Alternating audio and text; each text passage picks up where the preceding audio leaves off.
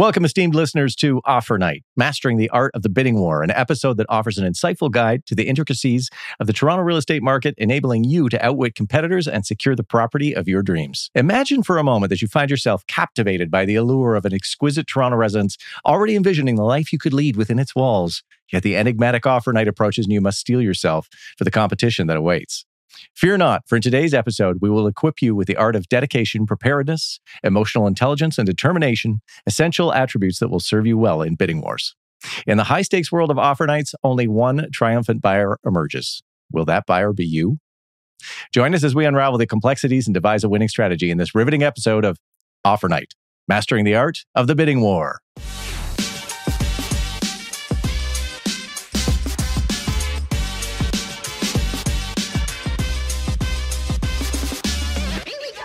It's week two of May 2023. We are Fox Marin Associates, Toronto's most innovative and active brokerage in central and downtown Toronto.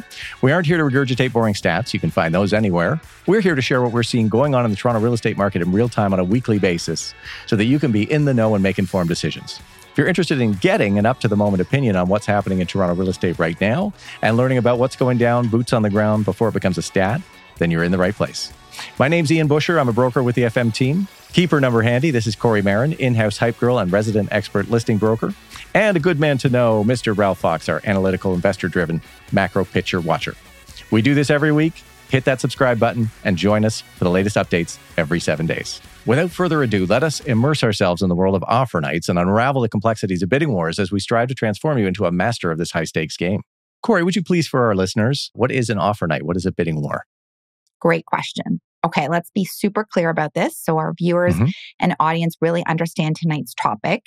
So, in layman's layman's terms, a real estate bidding war is a competitive situation where multiple prospective buyers express interest in purchasing one property and all submit offers to the seller and the seller's agent at the same date and time. The buyers attempt to outbid one another by raising their offers well beyond the original asking price, especially in Toronto, hoping to secure the property. This can rapidly escalate the price of the property and it creates a sense of urgency amongst the buyers as they attempt to outbid one another to become the property's new owners. Bidding wars typically occur in what we call a seller's market, where there's a high demand for properties and there's not a lot of inventory, uh, making competition very intense. So, right now in May of this year, we're definitely in the low rise sector of Toronto's real estate market right now. We're seeing competitive offers or bidding wars happening all over the place, particularly in houses. And I want our viewers to be super clear that bidding wars are the same as multiple offers, which is also often referred to as the offer night. We are not talking about preemptive offers or bully offers. That's a whole other mm-hmm. strategy. And we're going to talk about that specific strategy in a whole other episode. Yeah, Today, we've got that on deck gonna, for next week. Exactly. Right? Today, we're yeah. just going to talk about bidding wars, also referred to as multiple offers, also referred to as offer night. Yeah. Make sense? Makes sense. Ralph, would you do us a favor as well? Sure. Okay, Ian? I'm just checking to make sure you hadn't frozen. The way you say my name, it's like I feel like a little kid and I've gotten in trouble or something. Ralph. And all, yeah, I regress uh, when you do that. So, okay. Um, anyways, Ian, what can I do for you today? I'll try to be more friendly with it. Hey, Ralph. Please. yeah. Let's like, del- like we've known each other for 15 years. Here's my question for you. Let's delve into yes. the intricacies of the marketing price, the market value, and the sale price, the vital pieces of the puzzle. What, what are the differences between those three things? I also have a graph for this. So let me just pull that up. Okay. I think it'll be helpful. Awesome. Let me so you're going to put me on the hot seat now, Ian. Okay. That's right. Oh, this, yeah. this is a real interesting question because the Toronto real estate market almost behaves unlike any other market anywhere. And the reason for that is, is continually we are in a situation in our housing market where demand far outstrips supply. And so because of that tension, that dynamic tension that our market is almost constantly under, the market performs differently than most markets will. And that's why it's very difficult to explain how this works to people who are unfamiliar with it or more importantly haven't experienced it. And it can be very confusing to somebody uh, when they look online and see a house listed for 899 and then it sells for 1 2 or the next day it gets terminated and now it's li- relisted for 1.4 million even though the day before it was listed for 899 and it didn't sell. So there's a lot of confusion around the market because it behaves unlike pretty much anything else you're ever going to buy or invest in and so be, when we're in a market like we are now, especially in low rise, however, we are starting to see multiple offers back on condos as well. And I think that will be an ongoing story as we get deeper into the spring and, and into early summer. So what happens is when a property is listed and the sellers or the seller's agent know that there will be a number of parties interested in this property, they price it lower than its actual estimated market value. Now, one of the things you have to understand in real estate is when you assess value, it's part art, part science. And so when you look at a, the value of a property or an estimated value of a property, it's more of a range than an actual specific number. And so in a situation, again, like Toronto's market, where demand is far outstripping supply and you have an asset in a seller's market that's going to be highly desirable, the strategy becomes let's price it lower than market value. So if you see on this graph here, the first is the list price.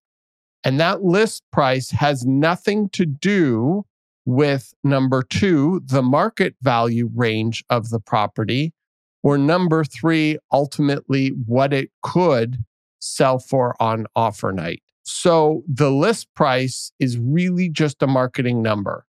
And we always remind our clients of this that that number is there to elicit interest in the property and to elicit multiple offers, offers in the hopes that it sells beyond market value, that it goes past number two and into number three territory. And so when you look at a list price as an agent and as a potential buyer in this type of market, in this type of scenario, you know that that is just a marketing number. And it is only after a lot of due diligence that you can assess either via your agent or doing your own due diligence or in a combination of both the market value range of a property. The sold price is what somebody on a specific day determines the value of the property to be for them. Sometimes when a property sells above market value, it is because somebody is willing to pay a premium for the property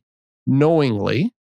And sometimes it is almost unknowingly because they didn't do their due diligence or they didn't understand the market one of the things to understand that makes all of this super interesting is that all of the offers, when they're submitted, they're blind offers. And so you don't know when you submit your offer what anybody else's offer is. And that's where the competitive aspect comes to it. And then the repetitive part of this scenario is, is if you've gone through this process four, five, six, seven times, having lost out on a property, even though you understand the market value, the property begins to become worth more than the market value because you're seeing prices, as so commonly happens in Toronto, continue to escalate. And eventually you start to worry about getting priced out of the market, or you start to determine to, for your own personal reasons that this property is worth more than its market value. And oftentimes you will have to pay slightly more than market value and sometimes a lot more than market value to compete and get the property that you ultimately want to end up with. Now, there are various strategies in conjunction with an offer price, which we will talk about later.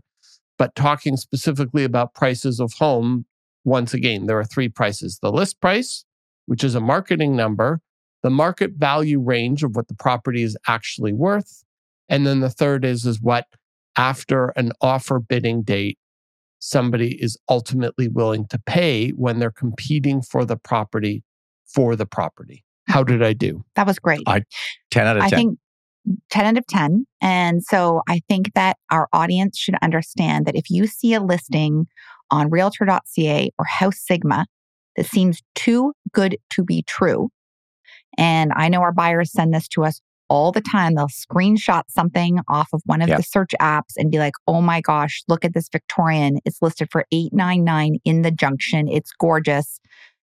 We have to get this. I'm like, guarantee I just have to see the screenshot and the list price and to know that that particular seller and their agent are hosting an offer date in hopes of eliciting multiple offers to drive the price up in a competitive fashion. And so mm-hmm. ultimately, it will probably sell not for market value, but beyond that, which will be the ultimate sold price. So if you see something that seems too good to be true, it is. there is mm-hmm. no such thing as a deal in the Toronto real estate market. And Ralph always says you are there's only opportunities. 100%. And one of the things that makes it really tricky, although they talk a lot about transparency in real estate, is is only brokers can see agents can see the comments saying when they are accepting offers. Mm-hmm. So it's very tricky if you're trying to navigate this on your own as a consumer because you'll look at the listing and you'll just see the price. You will not be able to see the note at the bottom where agents can that says offers to be presented on Wednesday at seven o'clock. The other thing is is that this happens at all price points. Like last week or yeah, it was last week. We saw a property that was listed for 2.5 and it sold for 3.5. Mm-hmm. Uh, a million dollars over its list price. And its list price was not a small price to begin with. It listed at 2.5. So we see it all price ranges and we see it all across the city. Uh, and we're seeing more and more of it, and more and more of those extremes are, are definitely coming back into the market. Absolutely. This is just in reference to the fact that I want our viewers to understand that in a multiple offer scenario, just like Ralph mentioned, you have to visualize it as a blind auction. So yes. the only thing that you know is the number of offers on the property. You have no other details about the offer. And so, mm-hmm. having listed many properties and hosted multiple offer evenings ourselves, we have been privy to looking at various offers across the board. And we're going to get into those details shortly. But I want our viewers to understand that when we get 13 offers on a property, the agents and their buyers only know there's 13 offers. They don't know anything else but that one piece of information. So that's driving the competition already, just that alone and that there is a massive delta generally between the lowest offer that comes in and the highest offer that comes in. And sometimes we've seen a spread of up to $400,000 between the lowest offer that comes in and the highest. Sometimes we've seen a spread of $200,000 between the highest offer and the second highest offer. So this just proves within itself that just having the, the knowing that other people want what you want will drive the price up. And it goes back to one of our original episodes where we talk about FOMO. This like really comes into play. And it's amazing how much once you feel that somebody else wants what you want, all of a sudden you want it more. It's just like dating. It's almost the exact same analogy. What's really interesting is, and I talked about this on a on an earlier episode, but with open bidding, if you look at countries where they have open bidding, like Australia and New Zealand and uh, Ireland, and I think Sweden does as well, their real estate prices have escalated as high, if not higher, than Canadian real estate prices. And so we think it could be as a result of the blind bidding, but sometimes knowing that you're competing with somebody and seeing their numbers, maybe the increments go up smaller, but opening up the process may not be, you know, the quicksilver solution that people are hoping it will be. Yeah, because there's been a lot of talk about government intervention right? And opening this up so that we end the blind bidding is the is the headline. And ultimately, statistically, that just makes things worse, doesn't it? 100%. It might. It's not going to make things, it's not the silver bullet solution that everyone hopes it will be. Right. Corey, can we ask you for something here? Can you explain the importance of setting an offer night and how it impacts the marketing calendar for a property? Yes. This is also for our viewers. I've got the slide all ready to go. Can you see that okay? Yep. Yep. Okay. So I just want this also to be super clear because this is can be really confusing, especially if you're getting into this process the first time. So I just want I'm going to see if I can zoom in a little bit more here. I was just going to say, yeah, if you can zoom into the upper calendar, that would be helpful, I think. I think this should be helpful. Yeah. There we go. Is that good? Perfect. Yep. Okay. Much better. So, for our audience here that is just getting to this process for the first time, I just want, again, just to be adding these tools to your toolkit so that you're like, okay, I understand what this is all about. And Toronto is very specific about this. And this is how, once you've got knowledge is power, the more you know, the easier this is going to get. So, generally speaking, in Toronto, very generally, listings will go to market on a Monday, Tuesday, or Wednesday. So that means they hit the MLS system, they hit realtor.ca. So you can see here in the gray box, we're using this an example that the property is listed on the MLS system. This is technically day zero on the market. This is when your agent will be able to see it online. Generally, the next day is when the seller will start permitting showings, maybe even that day, but showings will start getting booked the following day and throughout that week. This is the marketing week. This is the week where agents take their clients in. There's generally an agent's open house, and generally there is a public open house scheduled on the Saturday and the Sunday. In the broker remarks, as Ralph mentioned, there will be an indication if this property is hosting an offer date the date that they're accepting offers in hopes of eliciting multiple offers or a bidding war.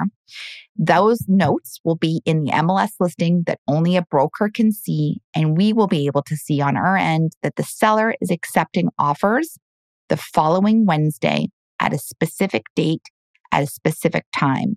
And in those notes, it will say what time the offer needs to be registered and what time the offer package needs to be submitted.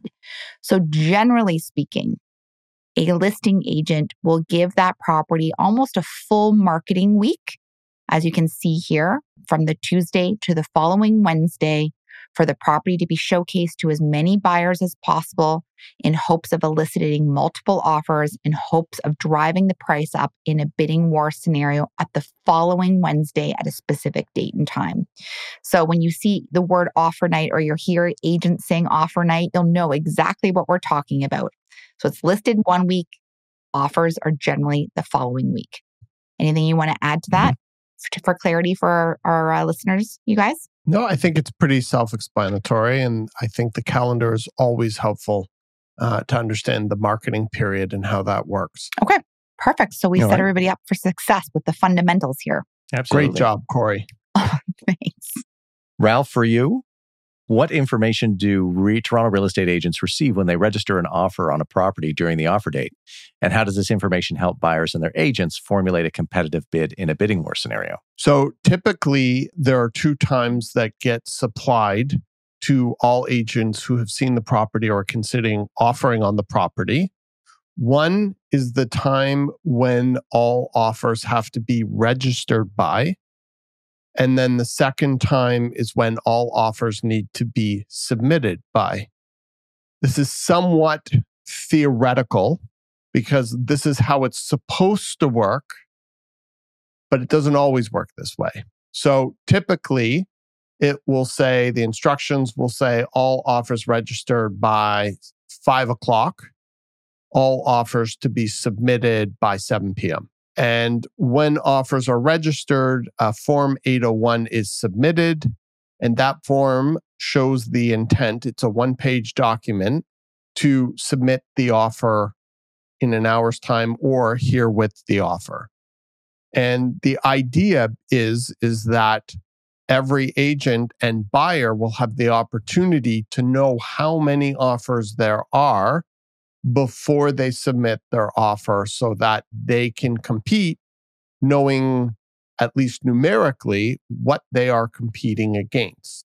Mhm. Now, one of the interesting things, both as a buying agent and a listing agent, is those time time slots can be very much ignored or sometimes abused. In my opinion, it should be this is the instructions, this is when it has to be submitted by, no exceptions. But you have agents submitting well beyond those deadlines. And so sometimes it can make offer nights go late into the night. And sometimes it can be a bit of a free for all where at five o'clock you think there's three offers registered and by 5.30 there's 19 so it's just one of those things that you have to work through and and and uh, advise your clients be it on the buy or sell side as to how it works and Mhm. how to make sense of everything theoretically once there's more than three or four offers it really doesn't matter anyways Mhm. uh, and so, you know, you're trying to make a decision based on how many offers there are in terms of if you still want to submit or what that what that number is going to be and what your conditions are going to be and finalize all the details on your offer before submitting it Mhm. uh, knowing the offer count What's the most amount of offers you have ever seen competing as a buyer agent? What's the top number you've you've participated in? I think I've done I've been against 36 before. Yeah, I was going to say somewhere in the neighborhood of 40 for something that I was participating in. Um, Yeah. I've tried to blank it out. It's it's just it's like ridiculous. I've, yeah, it's like I'm I don't want to remember this night. yeah. It's like ridiculous. There was uh, someone in Lawrence Park who I think had a, a listing. Just to sort of like give you a little digression here, who I think had a listing a few years ago, pre this is pre-pandemic, that he listed for nine ninety nine, and the property was probably worth about three million. Like it was a ridiculous. It wasn't just your typical lower than expected. It was ridiculous hmm uh, the difference between what it was, what its market value was, and what its list price was.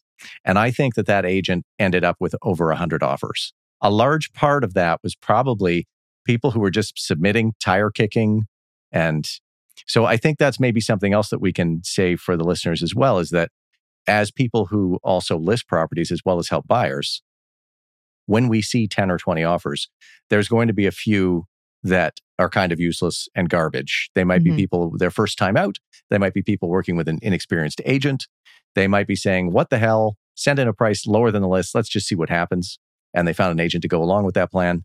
Then you will have a vast majority of people who will come in at that market value because they'll have a hard time envisioning why it's worth more than that market value. hmm And then we will likely see a small percentage of players who come into the game aggressively and are working with a good agent or have enough experience to know how this works. And those ones will be the ones who get offered an opportunity to improve their offer. That those are the ones that the listing agent is negotiating with in the end. Totally. So just to put that information out there too. You might see 20 offers, but there's probably, if it's 20, maybe only four or so that are going to be Decent. ahead of the pack. Totally. Yeah, exactly. Yep. Does that make sense? Yes. And also, you'll see sometimes it's almost the same rationale as your analogy about the agent listing the Lawrence Park property for 999. Sometimes Mhm. you'll see agents list the property for a dollar. Mhm. And it might, as, sometimes, it might as it it might as as well. well. be a dollar because Yeah. whatever that list price number is, the sellers are never going to sell it for that. Like it, mm-hmm. it almost is like it should be a dollar. We're having an auction, and then everybody knows what's happening because the Yeah. eight ninety nine or Means two point five or three, it's meaningless anyways. Yeah. and it is an auction anyways. So that list price meaningless. meaningless. Yeah. Well, If you, if Yeah. take anything away from this podcast today, it's the list price is meaningless. Buyers. Yes. That's it. That's all. and I that's a great, uh, Corey, earlier you called it a marketing price, and that's a great term for it. It's basically, you know, we want to get you through the door, we want to get you considering it. But once you really dig in and do your uh, due diligence, as Ralph said, with your agent or yourself, you will find that there were three sales on this same street of nearly identical product that all went for $300,000 more than that list price. And that's going to now be your marketing value. Who's going to pay what to secure this? Yes. Yeah.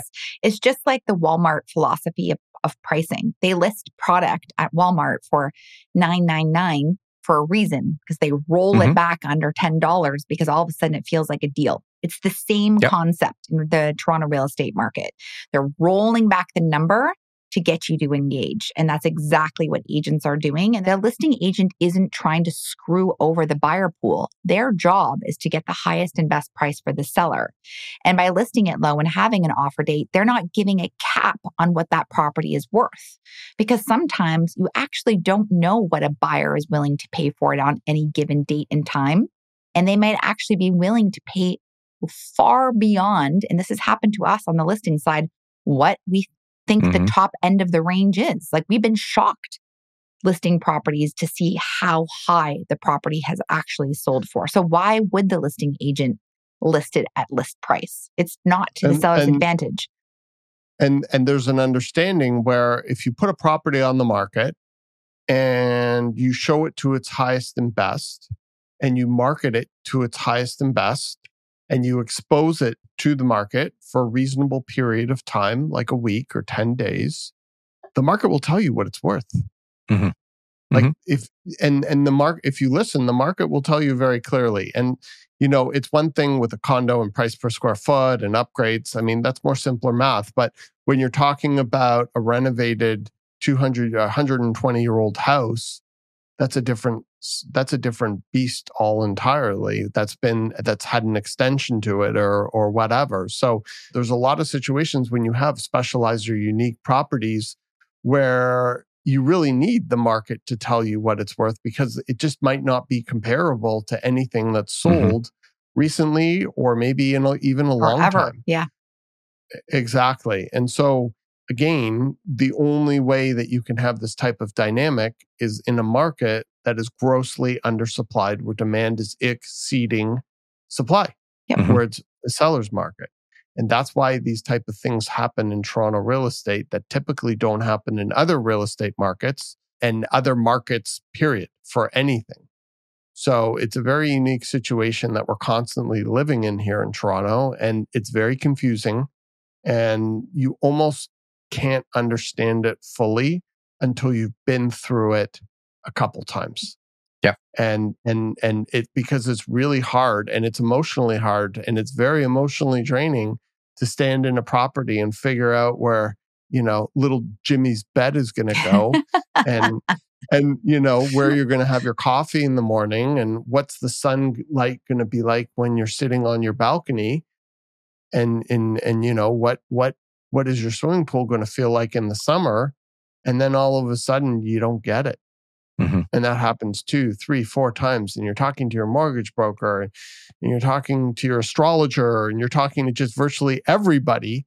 And you're putting so much out there and thinking about it and reminding everybody that you probably still have a job as well and other responsibilities in life. It becomes literally like a part time job couple of uh, things to consider. Who would like to talk about how important communication with the listing agent is?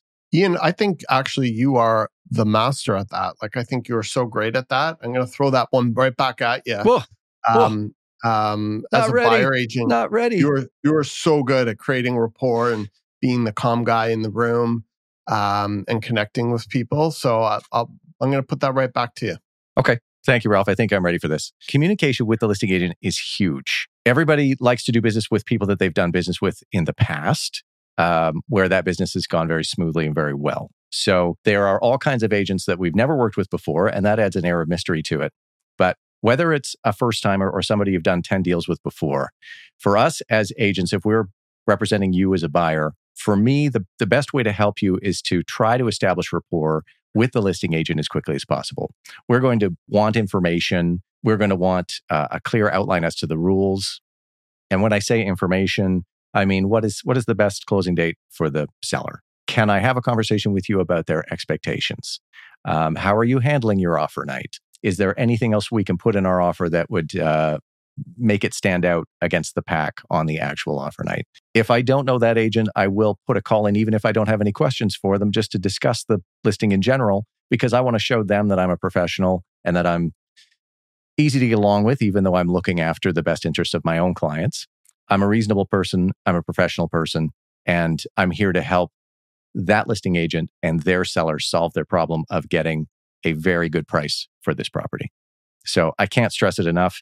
What surprises me when I'm on the listing side is when we have 10 offers for a fantastic property for our seller and someone I've never met that I didn't know was coming throws in that offer at 6:30 when they were supposed to be there at 5 Mhm. and completely kind of it's it's just it, it just blows my mind that you're like so you were planning this all week didn't talk to me didn't tell me you were coming showed up late so it sort of goes both ways. If i've got a listing and you're going to bring me an offer call me. Tell me about it ahead of mm-hmm. time. You know i'm happy to share anything that you need.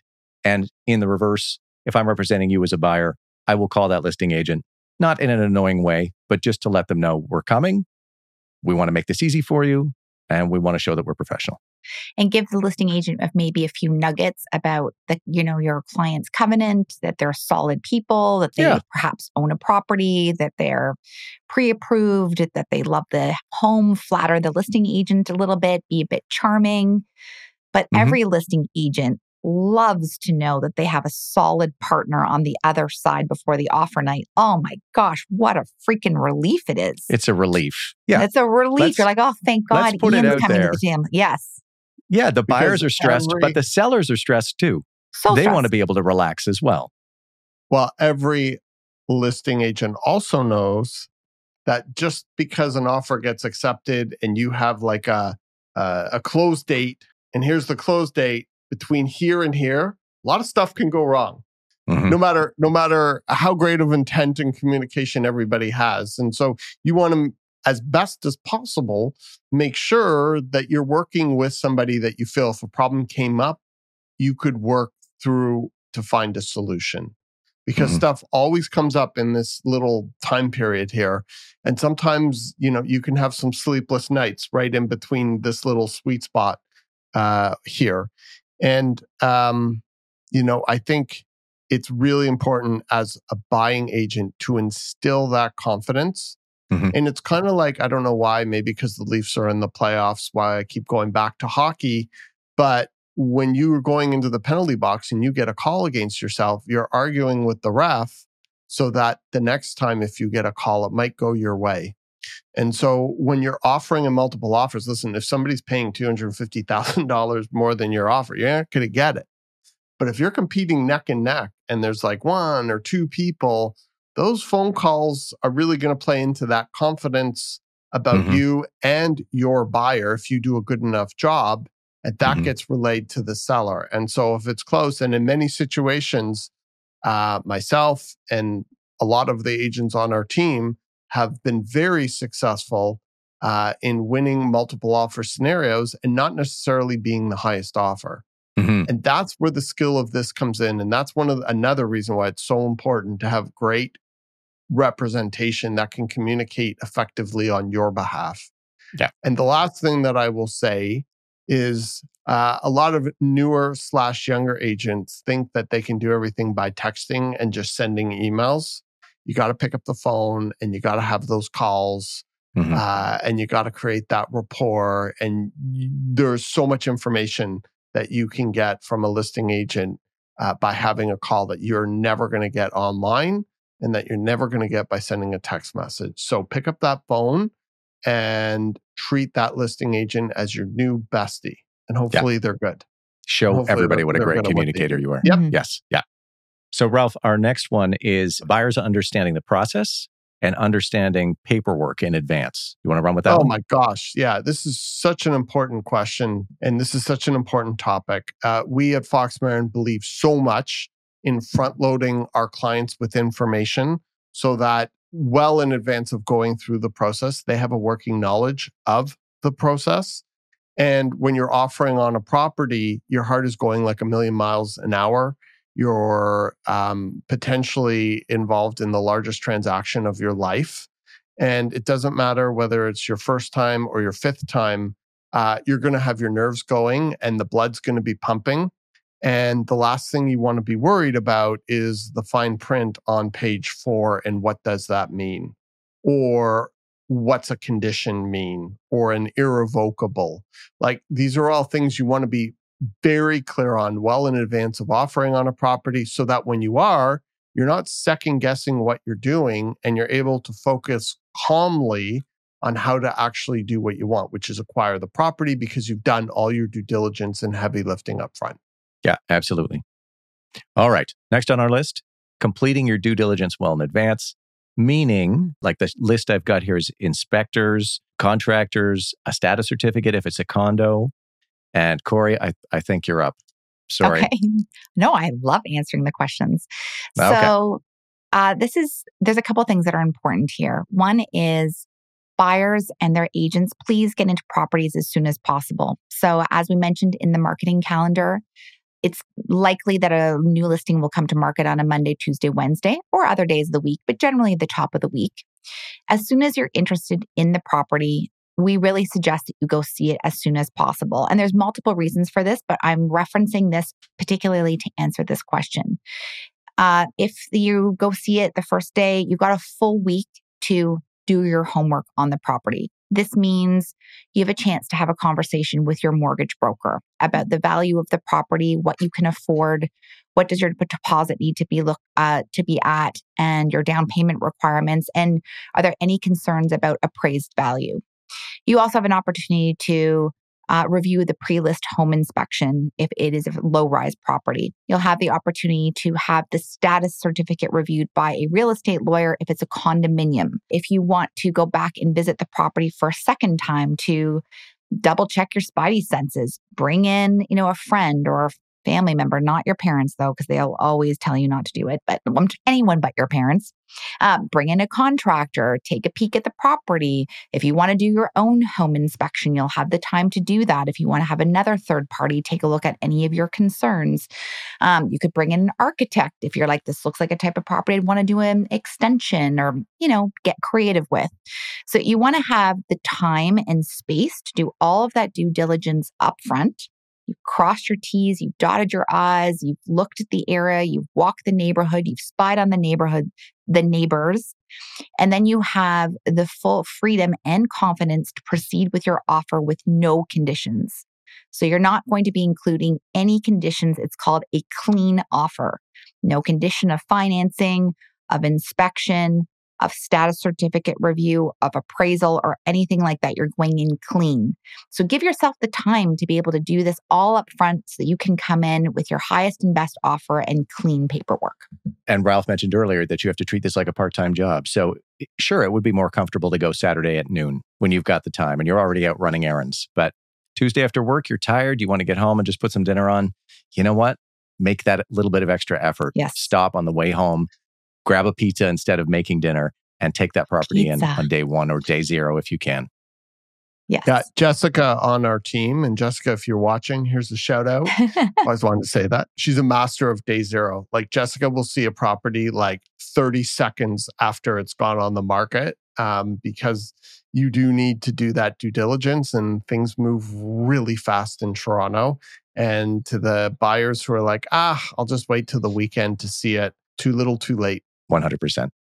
I'm going to take this next one. It is register your offer on time and submit your offer package Yes. on time. And Ralph, you touched on this already that uh, maybe they've asked you to email your offer in by six, maybe they've asked you to register by five, and you've got those ones that trickle in after the fact. So basically, work with your agent to do everything within the parameters that the seller and the seller agent have asked for. Be respectful to everyone else who's trying to play this quote unquote game and you know, get there on time. Show, show a professional side. That's all I have to say about that. That's really it. all that one is, isn't it? That's all. That's all I know it to be. That's all that is. Yeah. yeah, Um, we don't need to overcomplicate things. exactly. So, Ralph, I'm going to throw this one to you. Uh, Yeah. Submit with a certified check as big as you can go. Oh, Big. Ian, I am so happy you threw this one to me because Okay, good. I love this one. I This wanted is to the get most this. I love that you're like, excited. Most important. Oh, I'm pumped.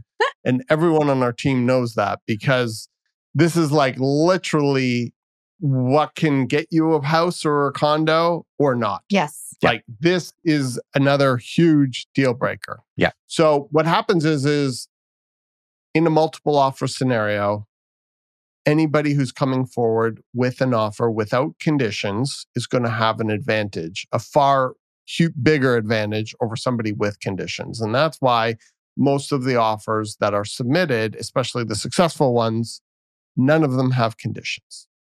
If you have that check, which is standard deposit check is 5%, and that check is a certified check. Sorry, Ralph, So just be clear doesn't- 5% of what? 5% of the purchase mm-hmm. price of the home or 5% of your offer. That's typical. But once you get into luxury over two and a half million, you're looking at 10%.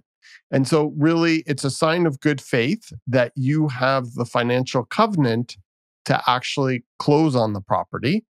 And that 5 or 10% that you're putting down will get applied against your final down payment that you've worked out with your lender, because that's a good question that does come up.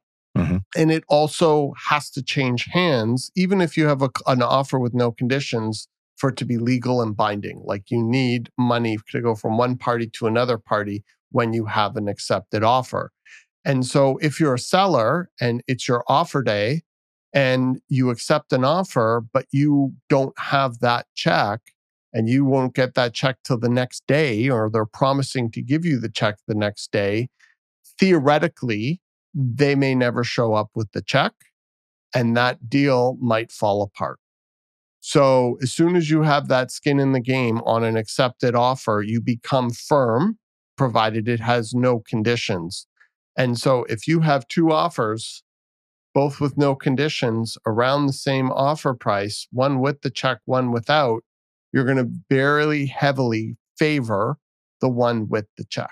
And you Every always time. have to remember as a buyer agent or as a buyer, you want to take away as much friction as possible for a seller or a seller's agent to advise their client to accept your offer.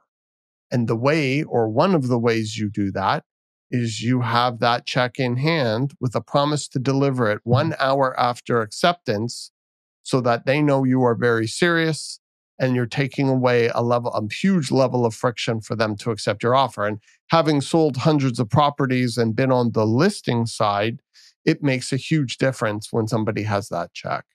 And it makes a huge difference after you've accepted the offer and you get that check in your hand. Because if you don't, you can have a very sleepless night, or sometimes it's a couple nights until you get that. Because if a deal's going to fall apart on a no condition offer, it's going to happen right there. And as a selling agent, you can lose a lot of momentum if you have to then relist the market or go back to some of the other people who offered on the property. So a check in hand is better than two in the bush. Mhm. I just want uh, to reference that Ralph had mentioned that the deposit check should be a minimum of 5% of the offer price. And often deposit checks are 10% or higher in the luxury market. But I would even go to suggest that even if you're offering at a lower price point, yeah, 900,000, 1, 2, 1, 5, if you can get yourself up to that 10% of the offer price with your deposit, it is going to make you stand out in the crowd and prove that you have the means to close on the property. And again, if you're very close with one other offer and your offers are identical, both are condition free and both have a deposit check, Uh, your deposit check is higher than the you know competitor number 2, you will outbid them. So, it, the more deposit you can put down, the better.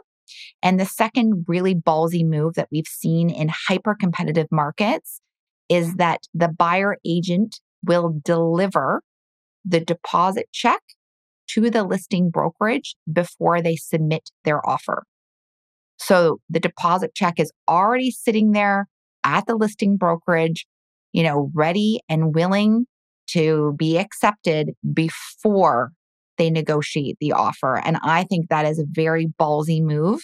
And if your buyer really wants the property, I think that's another way to navigate and show that your your clients are willing to do whatever it takes to get the to the deal done. So I think that's also very cool.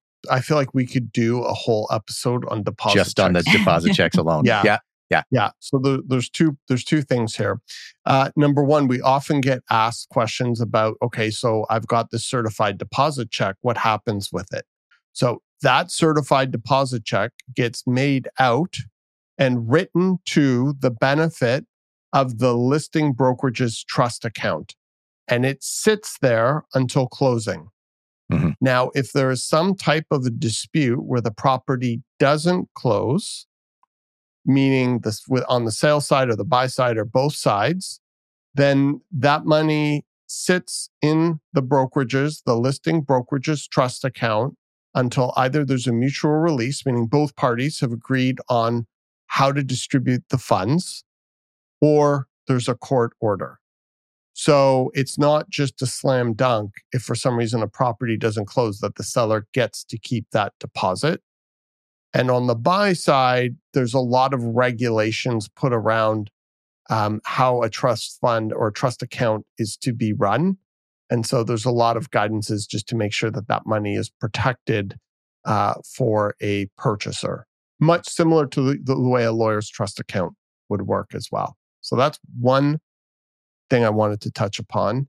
And then the other, and this is just so important, and we say this day one with all of our buyer clients. Hallelujah. Okay. I know that we're just starting out. So I'm telling you this, and I hope you retain this information, but there may come a time where you have to run to the bank and get that certified deposit check 5%, Fast. 10%, Fast. like super fast. I felt like you were like beating me into sing or something or rap. No, no. Um, You, you may have to move. You may have to move. And so, you know, we have those, we look them right in the eye and they're like, yeah, yeah. I'm like, do you have it liquid? Do you have, you can even pull it out of a line of credit? Like, do you have this liquid where if you needed it on a moment's notice, you could get it? Yeah, yeah, no problem, man. Yeah, I gotcha. I gotcha, bro. And then we're standing in that moment and you're like, okay, we need that $95,000. And they're like, well, it's in my mm. RSP, which is in a What, now? GIC, which is banked at Tangerine, and it's going to take me 30 days to get my money. And you're like, oh my God, didn't we just talk about this? You know, we've we've I done drives to like I Yeah. told you. Yeah. yeah, Yeah. We've, we've driven to, to buyer's parents' house in Brampton, you know, to pick up these to, to pick up a check or something. so that, that was me. it's yeah, I think it was Corey. and if somebody's listening who knows who they were, then we remember you Mhm. hmm And, because we and had we, that talk with this specific person, and they told us it was fine, and then Corey's driving to Brampton somehow. But uh, anyways, we digress. we got the really, deal done. Really, really important to have that money accessible Yeah. and not to have it locked away at, at Tangerine or in some type of an investment instrument that you don't have access to when Even you your- need it. even your TFSA is a registered account. It can take you three Yeah. days to get that money out. yes. And Yeah. so my suggestion further to this, and you're right, we could go on about check. We could have a whole episode just about checks. But two is uh, the the first one of the two is go into your branch and just check before you need it. Like just say, hey, listen, I, have a hundred thousand dollar line of credit. I was going to use that for the deposit. If I asked you for a hundred thousand dollar deposit check right now, could you could you do it? And they'll tell you whether or not you know there's a hold on those fees for any reason before they give them over to you. So go to your branch and make sure that it's doable. And number two, for anybody who's never had to do it, it literally is a five minute transaction. You go to a teller and you say, I need this. It needs to be made out to this brokerage. And they will charge you. Last time I did it was 850, I think was the price at RBC. Somewhere in the neighborhood of $10. But in all honesty, for the advantage it will give you to have it, spend the 10 minutes, spend your coffee break, going down to the bank, pick it up, spend the 10 bucks. You might be taking it back the next day, but you know what? You'll be kicking yourself if it came down to it and the other people had a deposit check and the same price and you weren't there with it. So Yes. just again, part-time job, you're going to have to do these little errands to give yourself that leg up. Oh my gosh, yes. And how many buyers have you heard bitch about the fee? They're like, but I have to pay $8. I'm like, you're buying a house for $2 million. Yeah. Why is this $8 so important to you? And I'm like, bothering it you back. so much. Yeah, like it Yeah. bothers them. Like, get over it, pay the Yep. $8, get the effing check, and let's go. You need the check. If you want, I'll pay the $8 for you. So I don't have to hear about Yeah. this anymore. Like, just, you've got to get the check. So, It has such value. If I could go to the bank for you and get your deposit check out, I would, but I Yeah. can't do that. So this is where we need you to participate and participate hard. Jump in with both feet. And we at, we have Fox Marin. We love our clients, but we're not writing that hundred thousand dollar check for you. True. Sorry. True. Yeah. Yeah. I Sorry, mean, can't we- do uh, that maybe for you. we've done it a couple times, but we draw the line at two or three. For family, family and extended family, it might happen. Yeah. Yeah, we'll Yeah. bail you out if we know you, but it's rare. Yes. Okay, our next point is no conditions. Oh. And Corey, I think you're up, if I'm not mistaken. Well, I feel like we answered that already. Like, do your diligence up Did we? front. Yeah, do Yeah. your diligence up front. You're going in with what we call a clean offer. No conditions, no condition of financing, status certificate, home inspection, any bullshit clauses, anything weird. You're going in clean. So, yeah, no mm-hmm. conditions. Your offer will not, in a multiple offer scenario, multiple, you're competing with other people, you will not be accepted if you're competing against other agents and their buyers with conditions. So, Yeah. you're screwed. Yeah, 100%. Keep it condition free. The next one is still kind of related to this too. Um, error free, simple paperwork. And it Oh also says God, no, please. no weird clauses. Right? I'll answer this. Agents. Okay. Agents, buyer agents, get your shit together. Honestly, learn how to write a freaking offer. I honestly cannot tell you the shit ass offers we've seen over the years. Like, I don't think these people know what they're doing. I'm embarrassed that there's agents running around submitting paperwork they do. You cannot come in in a multiple offer scenario and have errors in your paperwork or submit on the wrong forms or have mistakes or um, send it in like 17 different PDFs. And PDFs. it's not all Yeah. rolled into one. It's not in order. There's missing signatures. No, this is bullshit. You want to come Mhm. in with a clean offer that is error free, not one single mistake at all. I'm talking like not one missed T and not one missed dot on an I. You want it to be perfect Mhm. because we want the seller's agent and the seller to look at it and be like, I just want to accept it as is. I don't want to have to put pen to paper Take- on this. Take away all the friction possible. Totally. Yeah. We've seen like some of the offers we've seen come in. They're not even legal documents. I don't even know what they are. I, Mhm. I've seen Corey. Corey's really good with the red lines, like grade four. Corey just sends back these offers to pe- to agents, and it's just they're redlined like everywhere, like X's and scratch. And I'm you could going, resubmit, oh, how fix this, how and embarrassing resubmit. to have to send that to your client. Like we had one scenario where an agent, um, we were selling a, a condo, and an agent didn't even submit it on a condo APS OREA form. Uh, It's mind-blowing. Imagine having to go back to your client and just be like, Oops, "Yeah, I sorry." the wrong form. I used oh, the wrong form It's so with your hundreds of thousands or millions of dollars. I, I, I, yeah, Yeah. I can't even figure out which form to use. It was over It a is embarrassing. and To call we, it a dog's breakfast would be an insult to dogs. Oh, Totally. And the other thing that we do at Fox Marin for our buyers and uh, is when we're submitting in a multiple offer scenario or any scenario is that we send the agreement of purchase and sale to another agent and one of our admin to review for this very reason. So we put a Mhm. second set of eyes on it. Can you make sure this is 100% perfect? Because you Mhm. don't want to make a mistake on it. You want it We to be call it- Go ahead. We call it the six. It's when you see an email that comes through uh, on your inbox at Fox Marin and you see title six eyeball rule, it's going out to another another agent and an admin on our team to make sure it's perfect. the to make sure it's perfect. I even want because it is yeah. It is a legal document. I want your clauses also to make sense. Like sometimes people put them in this weird order. Like I'm like, no, no, no. Do you not learn in your real estate school? You put your clauses in order of importance and priority. Like not all scattered and you put the most important thing at the very end. You put it in order. Like, oh my gosh. Anyways, I could go on a whole episode just about this. So buyers, if you're not working with our team and you're working with another agent, please make sure they're competent when it comes to just the fundamentals of putting together a good offer package, it makes a huge difference in you standing out in the crowd. Absolutely. Endear yourself to me as the listing agent, and you may be rewarded. Make this easy for me. Yes. That's what we want as listing agents. Yeah. Make it give us give us the confidence to proceed on working with you. My next one I I will take if that's okay with you guys because it's quick and easy. Please. Uh, accommodate the seller's preferred possession date. So um, something that buyers uh, may not know. Um, I try to educate my buyers to this as quickly as possible. Is that usually the day of or the day before the offer night, we'll get an email from a good agent that says, Hi, you showed this property. You might be bringing us an offer. Um, here's kind of an outline of what we're expecting, the do's and don'ts, and our preferences. And one of those line items might be the seller's preferred closing date or range of dates is this. If you can, if you can do that, that would help us. So I will take that to my buyer and say, this is the date they want to close or a series of dates they want to close. Can we work within that? And if you can, do it. And I'm, I'm going to keep saying this, but anywhere where you can get a little leg up, it's kind of like you want to take this, you want to take this property to the prom. So you're trying to be as charming as you possibly can be and give it everything that you've got. So working our way through this list, it's like have that deposit check, have this, have that. But also, if you can, accommodate that date. That's going to make something else easier for the seller.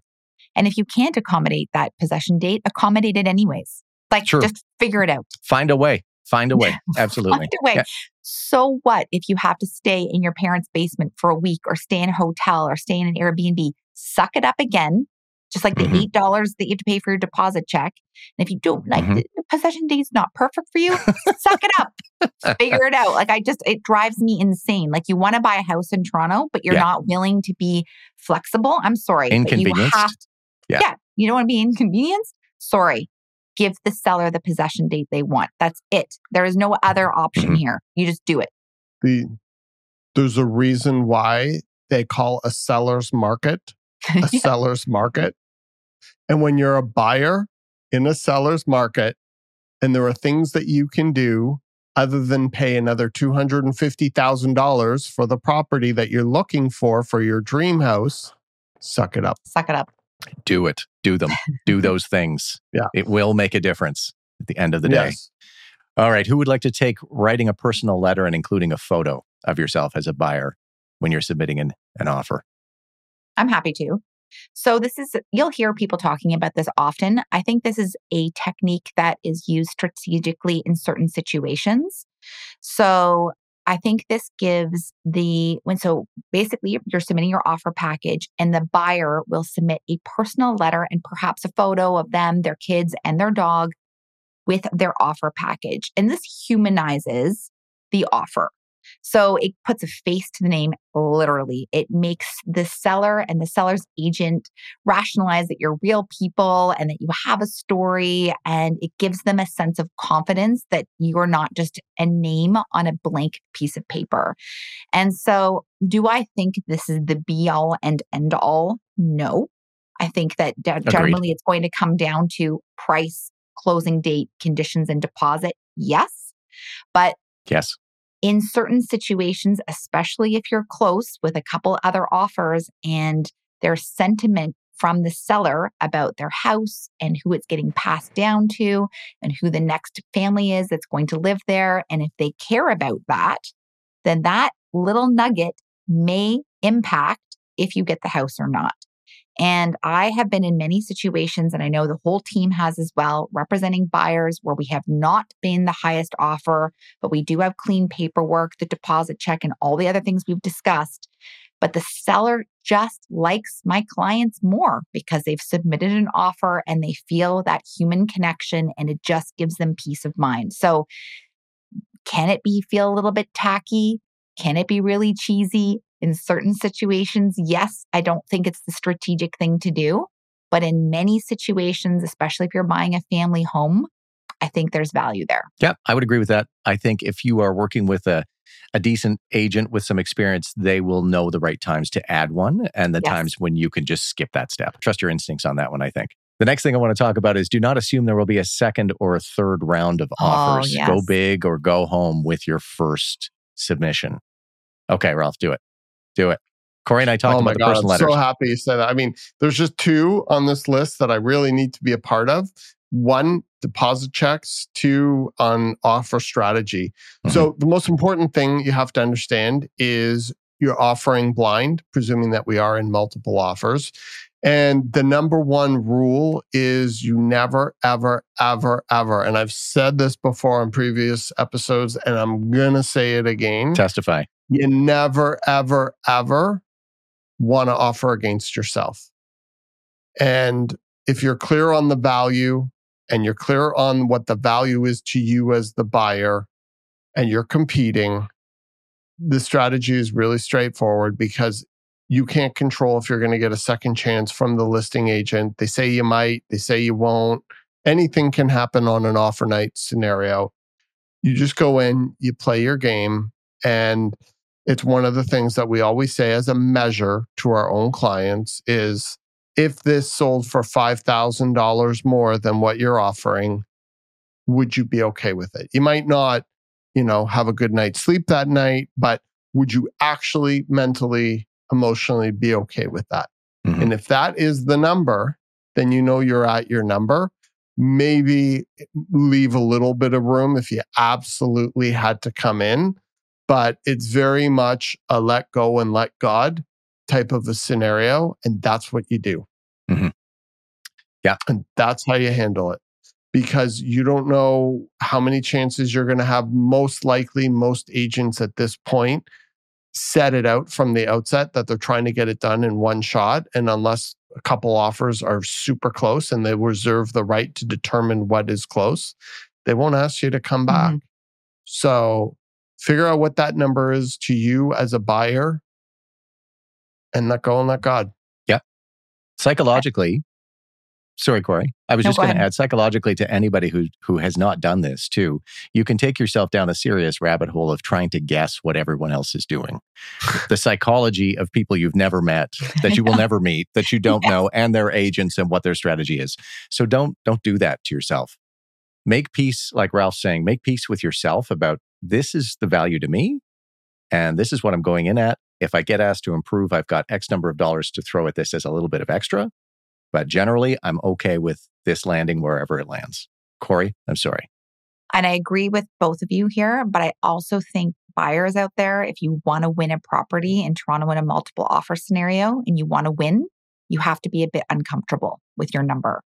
Yeah. You shouldn't be like, oh, this seems like a fair number. You should be like, ugh, I feel uncomfortable with this number. I am stretching myself with this number. Yeah, this is more average. than I want to pay for this property. It's more than it's worth to me, but can I make it work? Yes. So I want you, and I've talked about this before, I want you to feel uncomfortable. I want you to stretch yourself because that is the only way you're going yeah. to get a property. And you're, again, sorry, buyers, and I don't mean to sound like a bitch about this, but suck it up and pay more than it's worth because you'll never, ever effing own a property in Toronto unless you're willing to have some balls. So, like, please, mm-hmm. not overpay, not be ridiculous, but like stretch yourself.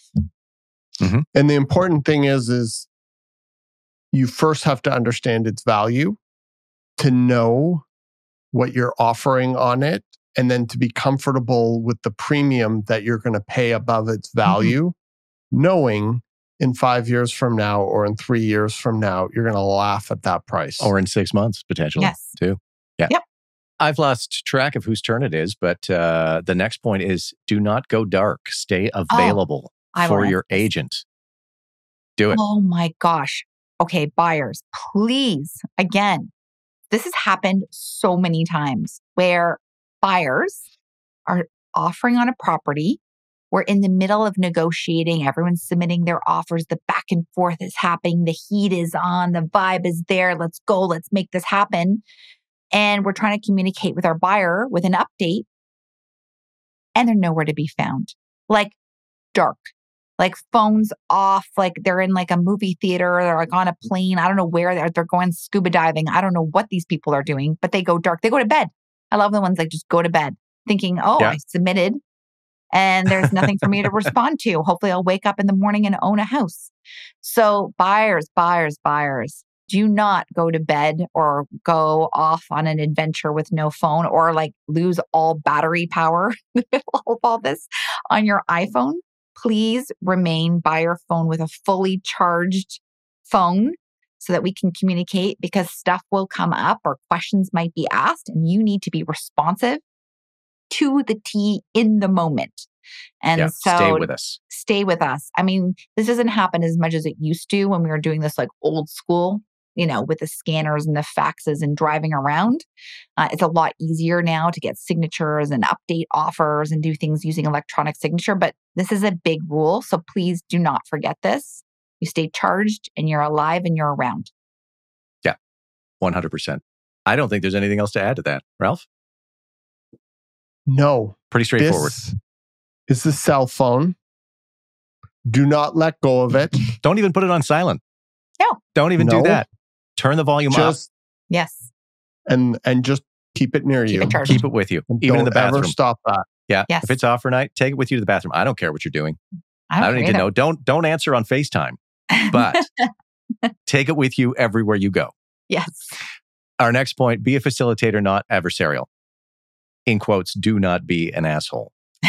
Right?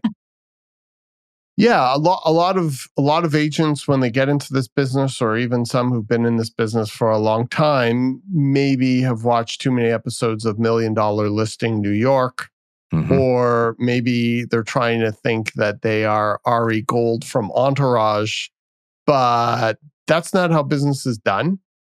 And for me, like the first thing when I speak to another agent, I'm saying out of my mouth, either directly or indirectly through my communication, is I'm a deal maker. I'm not a deal breaker. This isn't about my ego. I'm here to facilitate. And my number one ambition is to create a win win scenario for everybody so that everybody is happy. Mhm. And if I can do that, then I've done my job. Mhm. And if I can do that through communication and experience and an understanding of the market and process, that's what that's what I get paid for. Mhm. Nothing else, nothing more, nothing less. Bringing And- stuff together. yeah. And it's just so interesting. You'll call up another agent, either on the buy side or the list side, and you almost say a small prayer before they pick up the phone if you don't have a relationship with Yeah. them. And you're like, good energy, clear pronunciation, on top of things. And you're just mm-hmm. like, yes, yes, this is somebody we can potentially work with. Yeah. And that's really not very often the case, but when it is, it's amazing. It's a huge and relief. so, and so, yeah, and so having somebody that you can just talk and work with and partner with, it's such a big part of the process, and it is such an advantage to have somebody being able to advocate that way on your behalf. Mhm. Yeah, I, I can't even explain um, how important that is. And reputation matters because people or other agents will know that if if a buyer or seller is working with you that they're probably at a certain caliber that you wouldn't take them on if they weren't and that you are going to have good communication with your client and that you are going to make this seamless for everybody Mhm. and if you have a good relationship with another agent and you've had past success in working with them that becomes a force multiplier and even making the whole situation easier for everybody. yes. So those are all really important things to be considering um, when you're looking at making a move in Toronto real estate. 100%. We have a form as agents and brokers called the confirmation of cooperation. And when people say after a successful transaction, it's like, it was, Ian, it was really a pleasure to work with you on this. I, I point out, well, it is, it is a cooperative environment. It's supposed to be the spirit of cooperation. Let's, you know, we all, we all have things that we want to get done. Let's get them done easy, easily, seamlessly, right? With the least amount of friction possible. And that'll be more pleasant for everybody. And that kind of leads into our last point here, um, which we've kind of really already covered. Ralph, I think you just answered this one accidentally. The advantages of working with a reputable, experienced agent. Yeah, I think it's all tied in. They're going to work in the same fashion that you do, that we do to bring this home quickly, easily, and professionally. So, in closing, why don't we all say, out of this whole list that we just went through, kind of what our, our most important from the list tidbit is, the, Okay. the biggest takeaway? Um, Corey, do you want to start us off? Sure. Okay. Well, everything's very important. So I just want Yes, everyone to be very clear about that. So all of these small things add up to the big picture. But if I had to pick one of them, I want, well, for my buyers, I want you to come in at your highest and best price. And I want you to be ballsy about it. And I want you to stretch yourself. And I want you to Mhm. get the property. So all in, all in. Don't hold back. Don't hold back. And Ralph, what about you? I'm all about the Benjamin's baby. Get that check, have it accessible.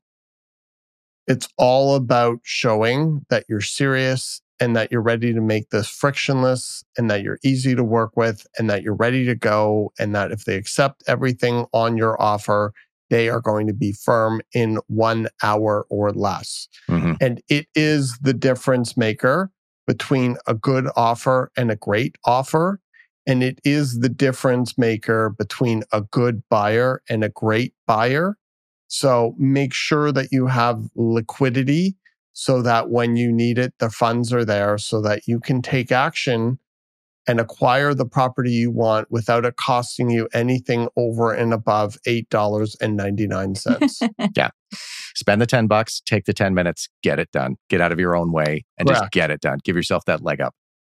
Are we, yeah. Can we legitimately call them Bennies here in Canada? I think, aren't we getting King Charles no, on our bills now? We're going to call them Charlies.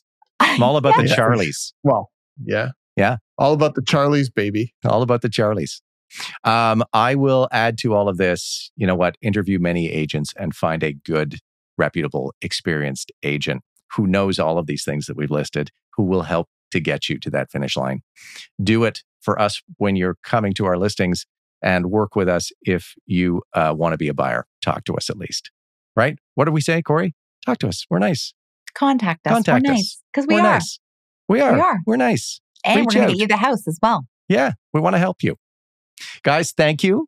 We're going to pick this up. I, I feel like this is part one of two, right? Yeah. We still have many things to discuss, including uh, bully offers, mm-hmm. preemptive offers, and a couple of other points that uh, that we've decided to leave for this. So this is our cliffhanger ending. I guess. Yes. You're going to have like to that. join us for part two. Wherever you are, be well, stay safe, and uh, happy real estate shopping.